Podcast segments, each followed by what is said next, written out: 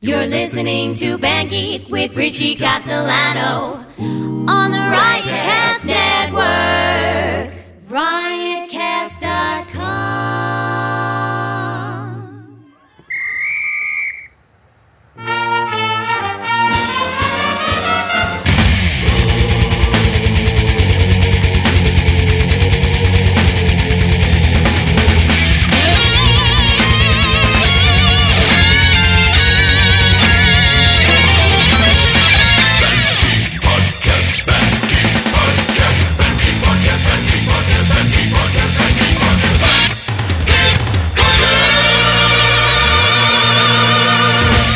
What's up, guys? Richie here. This is Band Geek episode 57.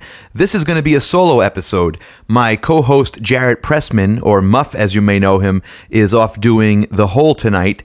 Uh, that's another Riot Cast podcast that we love, so check them out. I believe that will be uh, released next week, so check out Jarrett Pressman guesting on The Hole. Before we get into it, please continue to support Band Geek by using our Amazon link. I know a lot of people shop at Amazon, and before you do any of your Amazon shopping, just take this one extra step and you'll be supporting the show and it doesn't cost you anything extra.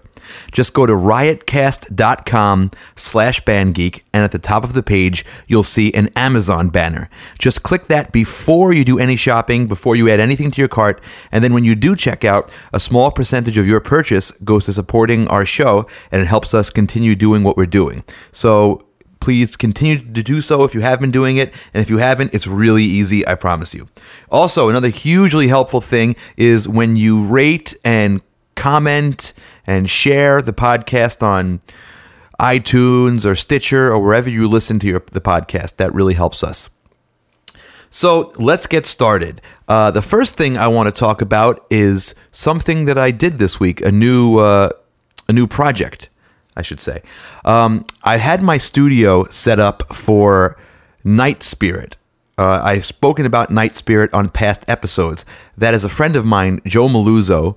He is a songwriter and he's written these very epic in scope metal songs. And he's hired me and Dennis Leeflang to play all the tracks. Um, because of my schedule, I haven't been able to get into the studio to record with him. So we came up with another solution, uh, being that I record my tracks in my studio here, the Band Geek studio. So um, Joe Maluzzo prefers the sound of a real amp. I mean, I have fabulous amp modelers. I have my Pod, I have Guitar Rig, I have 11, I have GTR, I have wonderful guitar amp modelers, but he just likes the real thing. So what I did is I have my ENGL Steve Morse amp head, my tube, you know, real deal amp head, and I put that on a chair next to me in my little control room here or the Band Geek studio that you see on all the videos. And in my bathroom, I have a guitar cabinet mic'd up. So I've been doing all these tracks for him.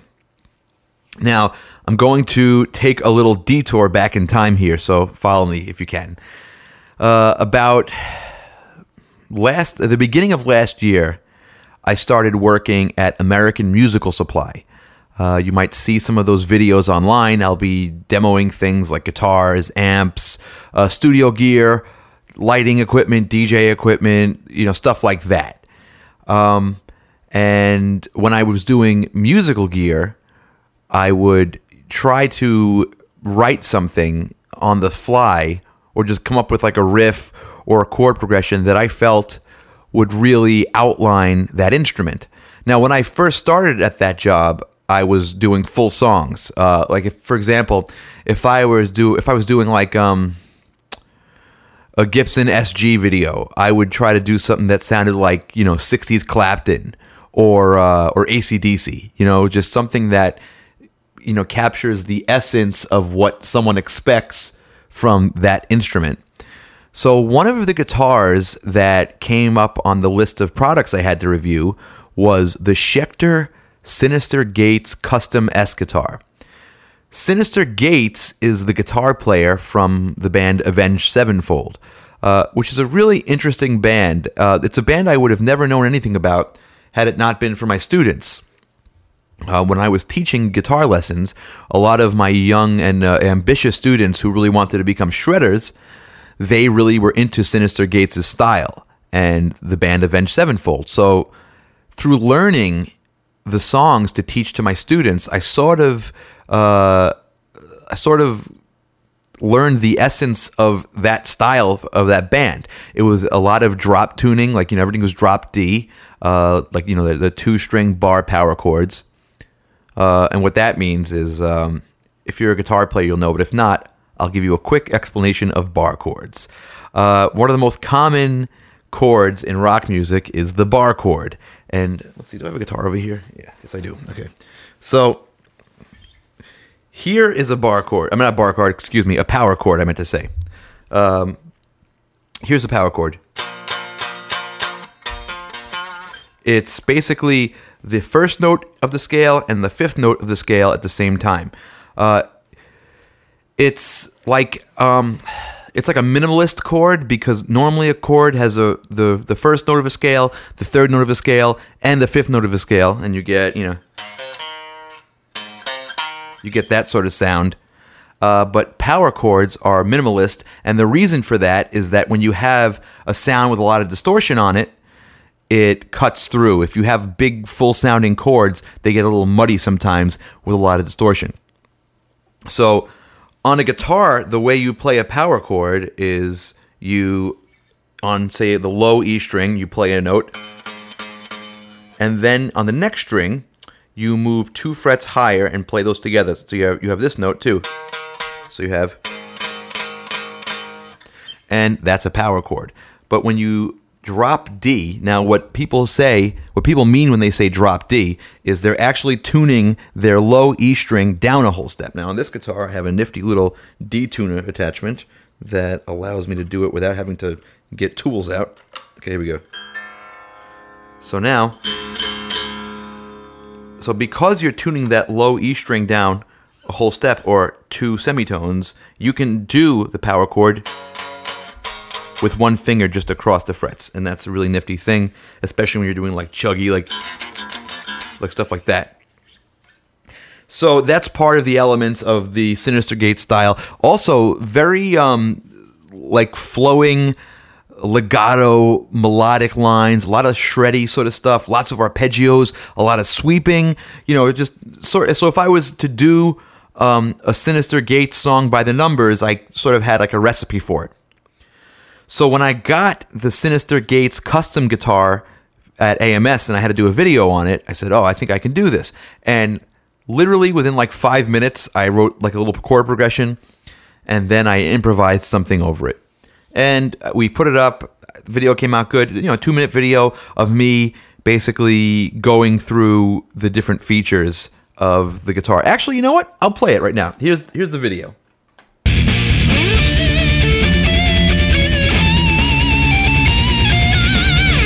The Schecter Synyster Custom S is a totally tricked out version of Synyster Gates' personal guitar.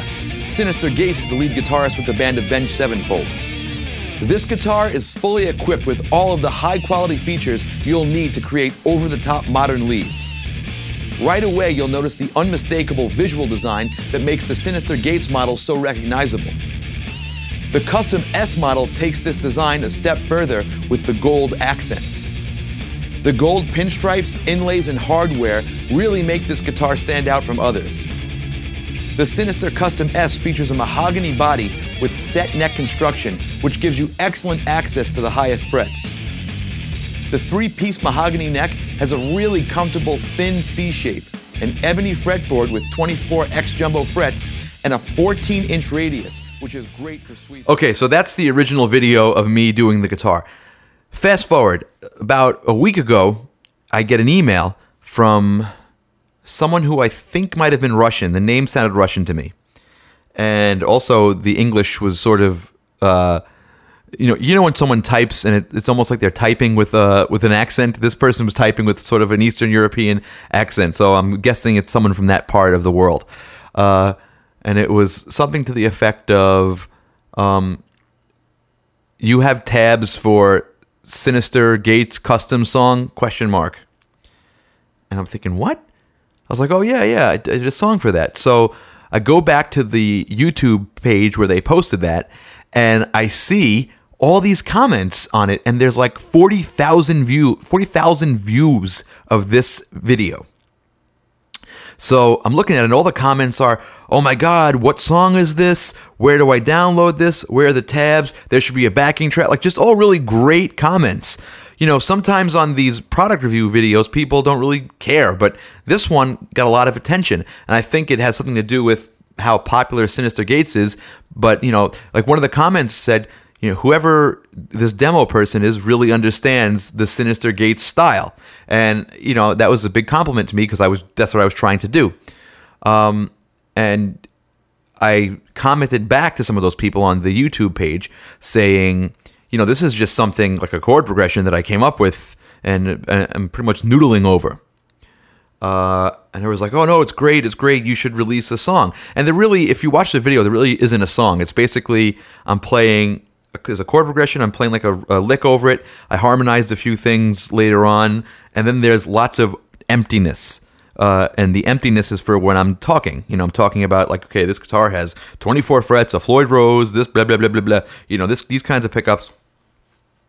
So I was telling my wife about it, and she said you should totally do a, a proper video and finish that song, like do a real version of it. So I took her advice and I actually fleshed the song out and I actually wrote a song out of this sort of chord progression that I had going. And uh, I just put that up and I'm calling it Sinister Intentions uh, as a tribute to the origin and the uh, conception of that song. So that's up on my YouTube channel, the Richie Castellano YouTube channel. Uh, you can check it out. If you follow me on Twitter or Facebook, I've already posted. I blasted it everywhere, and I'll play that in a bit. So a lot of people are asking me about how I did that, and I'd be happy to take you through it for the podcast listeners. Uh, first thing I did was I mapped out the song, and mapping out the song meaning I, I tried to make an arrangement out of it. I mean, really, the song only has two parts. So I wrote a third part, which is this sort of um, acousticy, uh, not acoustic, like clean sound, uh, arpeggiated Dream Theater part, and that's the the part that opens the song and that's very inspired by Dream Theater. I tried to do sort of you know Petrucci, uh, what he calls laser beams. I should have really plugged a guitar in for this. Hold on, I'm gonna plug a guitar in. All right, I'm back. I got a guitar. So the beginning part of the song is that, you know.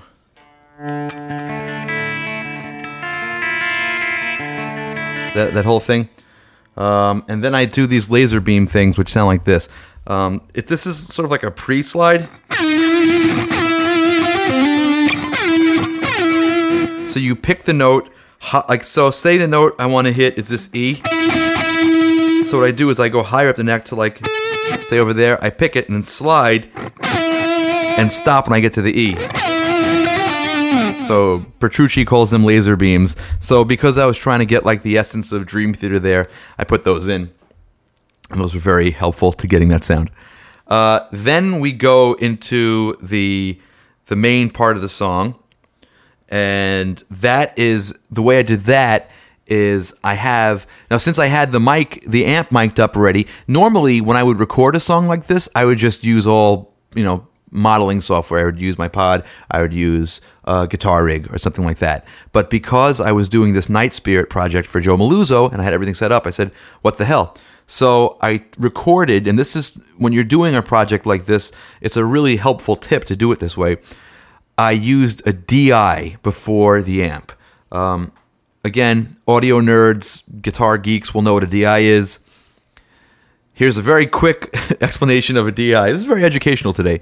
Uh, a DI stands for direct injection, uh, and it's exactly what it sounds like. It's when you want to directly inject the sound to the destination. Uh, the destination in this case being my recording interface. So, what DIs do? What are they for? Okay, uh, say I'm a keyboard player and I want to plug my keyboard into a PA system.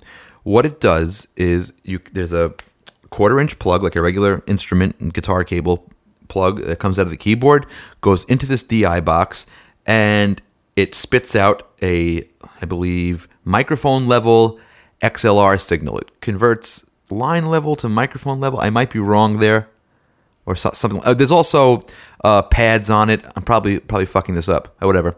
There's you can you can convert the signal. You can convert the level um, on it. Basically, the thing to know about it is it takes a quarter inch guitar uh, type cable and converts it into an XLR microphone type cable. Another really cool thing that makes it useful for guitar players is it also has a parallel output. So, what you can do is you can plug your guitar into the front of this DI box, and it has another quarter inch right next to it that you can plug into your amp. So, your guitar goes into the DI and goes right back out into your amp, and then you have your signal intact. And meanwhile, it splits that signal and sends it to Uh, a PA system or recording device or any sort of microphone input that you want to use. So when doing guitar tracks, it's good to record two tracks at once. So I had the amplifier mic'd up in another room, and I had my guitar going direct, just like directly from my pickups into the interface, and that's on two tracks. Okay, what do you do that for? Well, say down the line you don't like the sound you got from your amp. Well, now you can reamp it, you know, run that signal through an amp or run it through a plug-in like a guitar rig, Amplitube, um, 11, GTR, or any of the other wonderful guitar amp modeling simulators. What I use it for is to get sort of a fake stereo sound because I I've become very impatient with recording and I want to get done quickly. So, you know that whole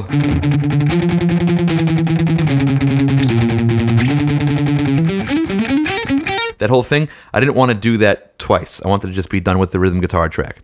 So, what I did was I used the amp signal, I panned that hard left, and then I took the DI signal, panned it hard right, and put an amp simulator on it with like um they call it like an ultrasonic model or something. I think it's supposed to be a PV. Um, and I got like a different guitar sound. I delayed it slightly and panned it hard. So what I did was I created stereo out of a mono source, and it worked. It sounds it sounds big. For the other the other guitars, I did the same, but I pretty much used the ENGL on everything. Um, now here's a little tip because a lot of people um, are curious about how to get a good guitar sound by miking your cabinet. Uh, I wish I could say there was a go to place you can use, like, you know, a spot on the cabinet that's always going to sound good, but that's not the, that's, it's more art than science. And I'm not saying that just to blow smoke up my own ass. What you got to do is you set up your amp the way you want it. You have to put a microphone in front of the cabinet, go, you know, play a little something, record it, listen to it, and then decide is that what I want. Now, here's the, the general rule of thumb. Uh, to get brighter, you want to go closer to the center of the speaker, the little hole in the center the uh, of the cone there. That's what you want. That's where the brightest part of a, of a guitar amplifier speaker is. If you want more of a mellow sound, you got to go closer to the edge of the speaker. Um, now, this is, we're just talking about aiming a microphone directly at the, the speaker. Now, there's a whole other dimension here. You can rotate the the microphone on an angle and that gives you some what they call off-axis rejection. I'll, I'll explain to you what off-axis rejection is right now. Um, I'm talking into this microphone. I'm talking right into the front of it. Now, as I go towards the edges of it, you're going to hear my voice change a little bit. Um, you're going to hear it get a little thinner, and what's happening is it's rejecting some of the frequencies from my voice. So as I move off to the side, it sounds thinner. And then as I go back around the front, it gets thicker again. That's how off axis rejection works. And you would think, well, why would I want that? That might sound crappy. That's, you know, that's giving me less of my signal. Well, say, for example, you have a guitar amp that's very, very bright. And there's you when you put the microphone in front of it, you're just getting killed with brightness. Well, if you angle the microphone away from it, you might reject some of that brightness and you want that. So it's really a trial and error thing. Usually I it takes me about four or five, you know, passes of running back and forth, placing the microphone on the cabinet, you know, playing a little something, listening to it, going back, making some adjustments, and then I usually get it. and then sometimes I'll overcompensate and I go back. And every time it's, it's sort of good to make a mental note of where you have it. So you want to get used to how your microphone and your speaker and your guitar amp are reacting uh, with each other. So that's how I did that, and that's how I recorded the rest of the rest of the guitars. The other thing that you're gonna hear is a pipe organ. I you know that's just a regular that's expand. Expand is a is a, a plug-in sound library that Pro Tools comes with. And the drums, I believe, come from the Abbey Road drum collection, the Native Instruments Abbey Road drum collection. And I think the that's it. That those are the only instruments. Oh, the bass, which I'm not showing on camera, that's my Music Man Sterling bass. I used all Music Mans on this. Um, I, it's it, it almost looks like a Music Man ad, but I, I just really like these guitars, so I like playing them. And when I have to do something that's sort of challenging, it helps to to really be comfortable with the guitar you're using. So that's it. Uh, it's not much much more for me to talk about on that. So check that out. Um, I'll play a little bit of it right now. This is called Sinister Intentions.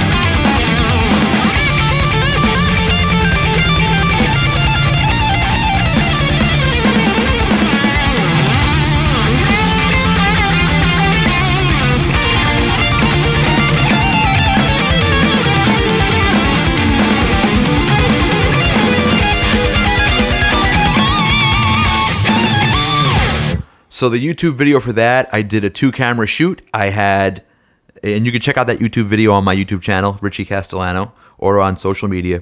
Uh, had a GoPro right in front of me, and I had an iPhone on a stand, which also gave me a bit of grief. Here's a little word of advice for aspiring video editors or so if you're a professional video editor, you'll know this, but if you're an aspiring video editor, be very careful when you update QuickTime because it will bite you in the ass. I had that problem. I updated QuickTime and all of my iPhone files stopped working uh, within my video editing software. So I had to actually roll back QuickTime and then everything worked and it's great.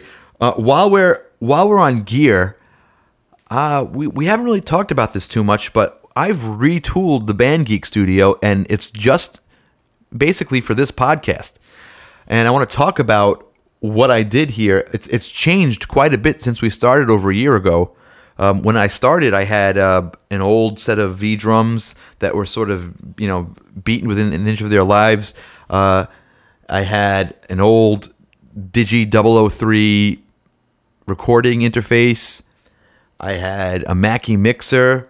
I had a lot, you know, I had a lot of uh, old stuff, and I changed a lot of that. And I want to talk about that, and I want to talk about how we record the podcast because that's something that people have asked me to explain on on Facebook. So if you want to do a podcast where you have a lot of things going on, this is how I do it. At the center of the Band Geek studio here is a Motu 1248. Okay, that's an audio interface. Uh, the simple explanation of what an audio interface is is it converts acoustic sounds like the signal from a microphone or for a key from a keyboard or a guitar or anything like that, and it converts it to digital audio that your computer can handle. Different audio interfaces have different features. This one is awesome. Actually, uh, Steve Lacera, who is Blue Oyster Cult's sound guy, he recommended that I get this, and I'm so glad he did. I'm totally loving this thing. It's one of the most reliable pieces of gear I've ever bought, and it has a really great feature that is perfect for podcasting. What this thing has is a web app mixer. So if we hook up all the microphones to this, everybody can actually pull up this web app on their iPads or their phones or their laptop and they can mix their own headphone mix by themselves. So when we used to do Band Geek episodes with the analog mixer, I had to sit there and mix everybody's, you know, monitor mix and that took a while and you know people were never really happy with it and it was just a big point of frustration. So when I got this, now everybody they get down to the studio, they pull out their iPad, they mix it, it's perfect. I love this thing. It's got four microphone preamps built in. It has SPDIF. It has, which I'm using. I have um, an SSL preamp. Uh, SSL is a uh, solid state logic. It's a very popular console company. They make you know big mixing desks that you'll find in commercial recording studios. But this is just basically one channel from those nice mi- mixing desks. So I get one channel. That's all I really need. So I have one really nice channel to plug microphones into. I also have a couple of really handy Behringer pieces. Now, Behringer gets a bad rap. They are a inexpensive company. They make you know reasonably priced audio gear. Sometimes people say, you know, the quality is a little iffy, but the pieces that I'm using, I'm really happy with. I have the, what is this called? PowerPlay Pro 8 headphone amp, and that is coming from the outputs on the interface, and that feeds everybody's headphones, so everybody has their own headphone volumes. And I have, what is this thing? I can't remember. Oh, the Ultra Gain Digital.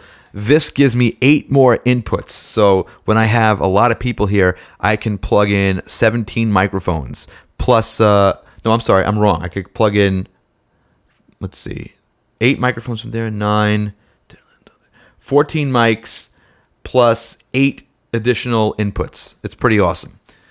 And another really uh, new thing, I think we we have spoken about this, but I just got the Roland uh, TD11K drum set. This is another thing that I reviewed for AMS, and I really liked it while I was doing the video. So we got that. I also shot an unboxing video with Andy when I got it because Andy helped me put this together. I'll probably be, I'll probably be editing that and uploading it soon, but that's a really involved video to edit. So uh, other things you might notice from the from the uh, Band Geek videos, we got rid of the couch. We just got tired of being cramped down here, and the thing I'm most excited about is I got a new chair. That's right. It's a chair. I've had the same chair. Just to give you an idea of, you know, how I am, I have had the same chair for 19 years. And I had a, I kept putting it back together every time it would fall apart. So I went to Office Depot today and I treated myself and I have a very nice chair now. So that's what's going on with Band Geek. That's what's going on with my new video. Uh, I don't know when the release date for that Night Spirit project is. I just finished my tracks, um, and that's another thing I want to I want to point out. A lot of people send me tracks to do. So if you have something you want me to work on, you know, send me a message and we'll talk. So another thing I wanted to move on to here is I came across this really cool site that is going to really, I think, help me to do current events on the podcast. It's called ultimateclassicrock.com, and you should check it out. And basically, I realized that this is pretty much a classic rock show. I play in a classic rock band, and we cover a lot of classic rock. So I'm going to add a news segment, and I want to start off with something really cool. They have an article here about the 2016 Rock and Roll Hall of Fame nominees. Now, I guess like a lot of you know uh, jaded musicians, I don't place a lot of stock in the Rock and Roll Hall of Fame. Um, I'm sure it would. It's it's a wonderful honor to get in, but you know if you're into the deep cuts, you know what I mean, like not the obvious suspects. You feel like, oh, fuck the Rock and Roll Hall of Fame. They didn't put this person in. They didn't put that person in. Well, this year is very interesting, and I'm going to go down the list right now and give you some comments. The first one on the list is uh, the Cars.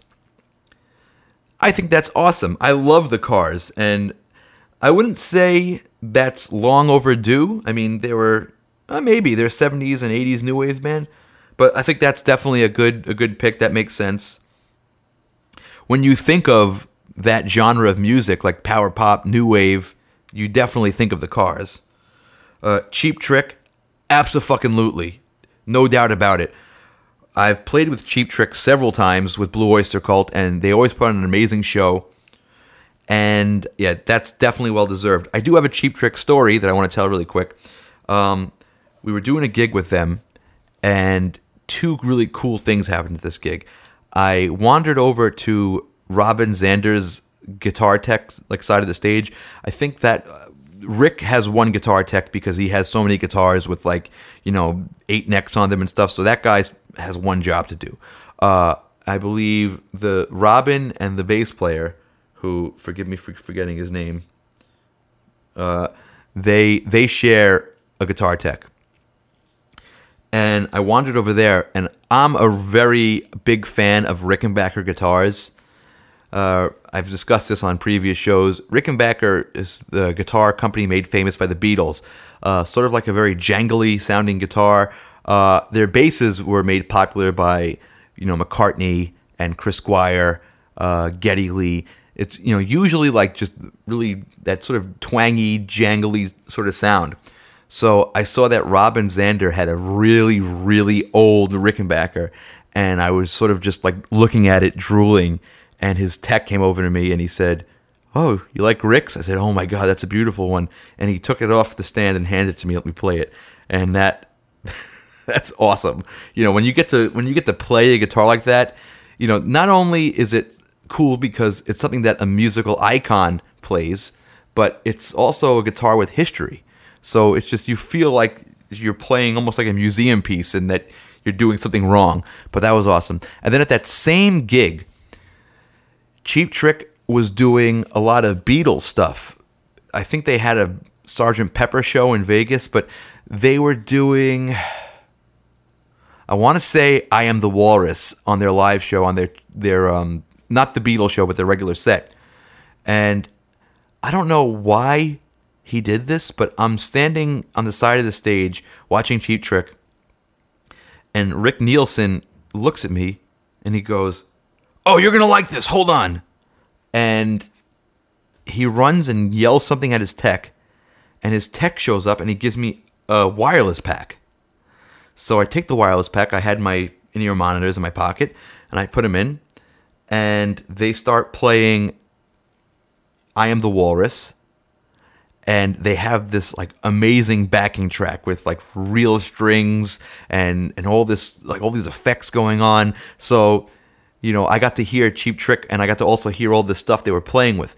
It was really cool. And it was cool for him to offer me that, but I don't understand why. I mean, the you know the the, egoti- the egotistical part of me said, "Oh, he must have seen my Abbey Road video," which is probably not likely. He just probably saw, oh, look, it's a nerd. He'll be interested in this. But that was a very cool thing. Uh, next on the list of 2016 Rock and Roll Hall of Fame nominees, Chicago. Duh. No brainer. That should definitely be on there. I love Chicago. I've seen them multiple times. Uh, I don't know if I've said this in the show before, but Keith Howland, from sh- the current Chicago guitar player, is one of my favorite guitar players. And we got to play a gig with them and I sort of was a fanboy around him. And we were talking shop, and I instead of me being cool, he was like, "Well, who who are your favorite guitar players?" I said, "You, you're my favorite guitar player." You know, I should try to get Keith on the show. I bet he would do a call in or something. But he's an awesome guy. Jason Scheff is awesome. He's doing all the Peter Cetera parts. Although I think at this point, Jason Scheff's probably been in the band longer than Peter Cetera. Um, and obviously, the original guys uh, Bob Lamm, Walt Parazaider, Lee Laughlin, Laughlin, Lee Laughlin, Laughlin's how you say it. Uh, who the hell else? Well, no, it's it, now it's Terry Kath on no Terry Kath was a guitar player. Now it's Tris Imboden on drums. Uh, it it was Terry Kath on guitar, but he passed away. Um,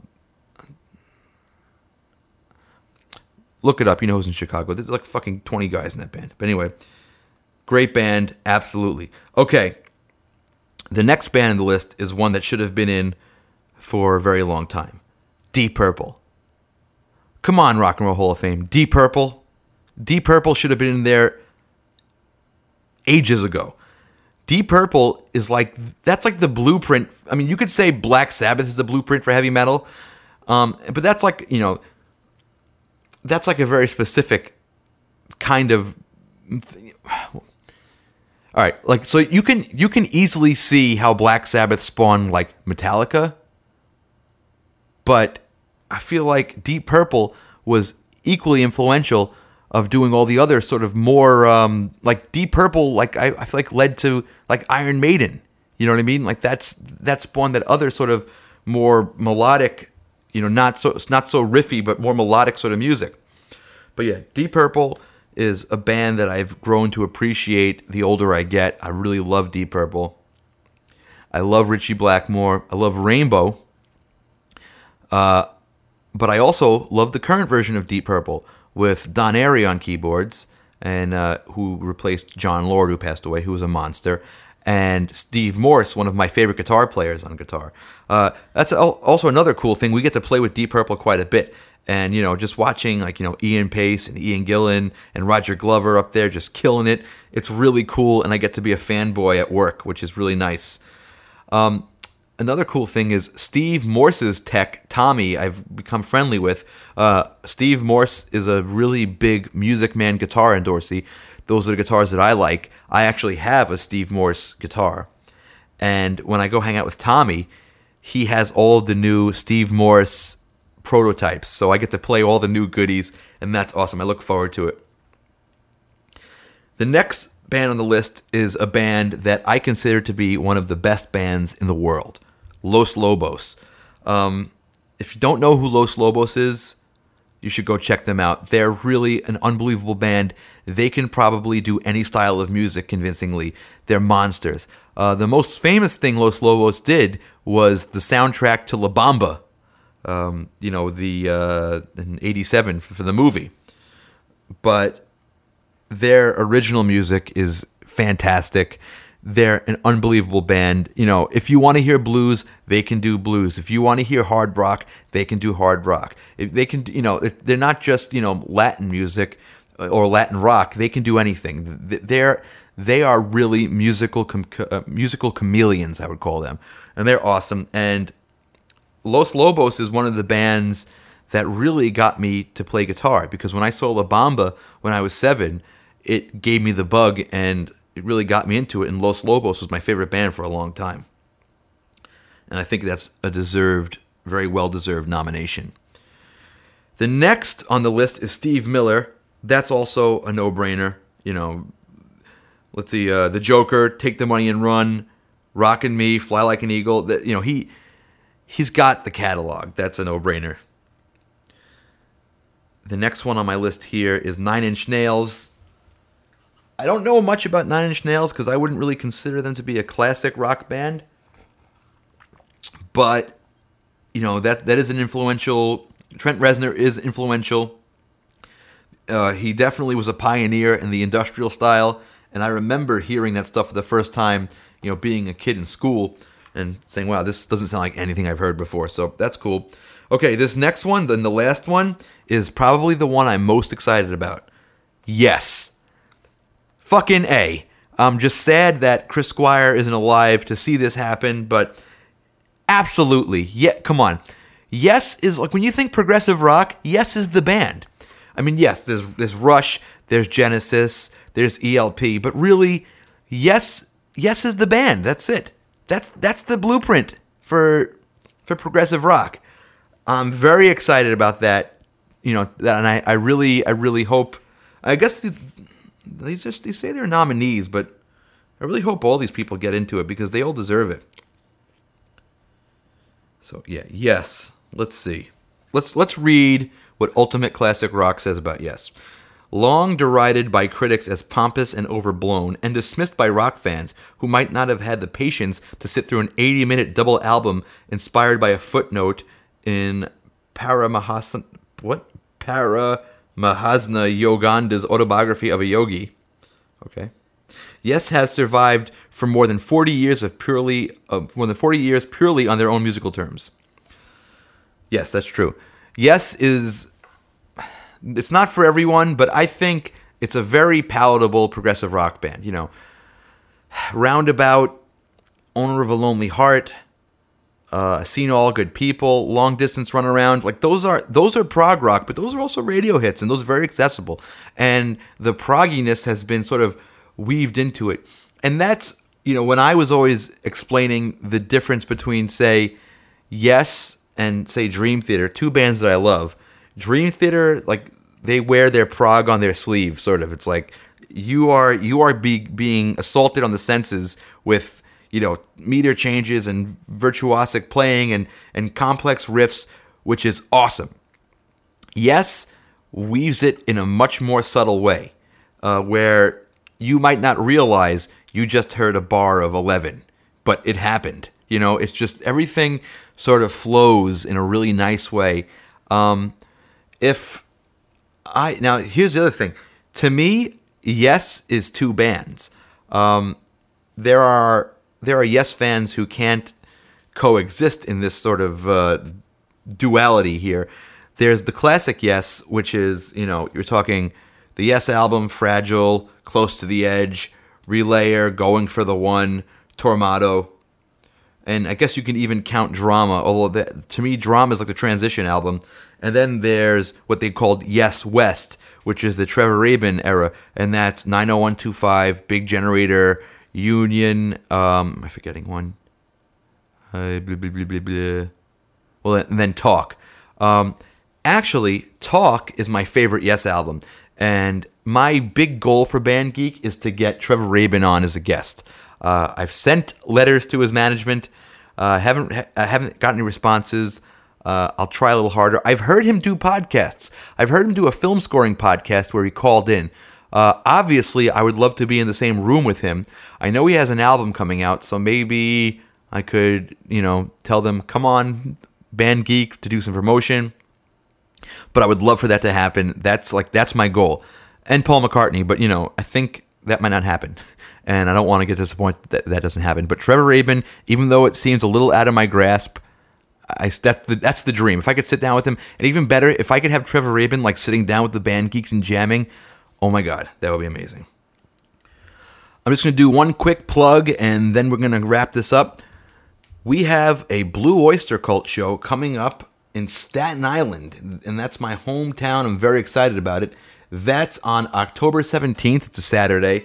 Um, it's going to be at the St. George Theater, which is the place I played opening for Eddie Money a few months back. It's a really nice theater. If you're in the area, I suggest you come down. There's nothing like a hometown show, and this is really the, this is the city I live in, so this is really a hometown show for me.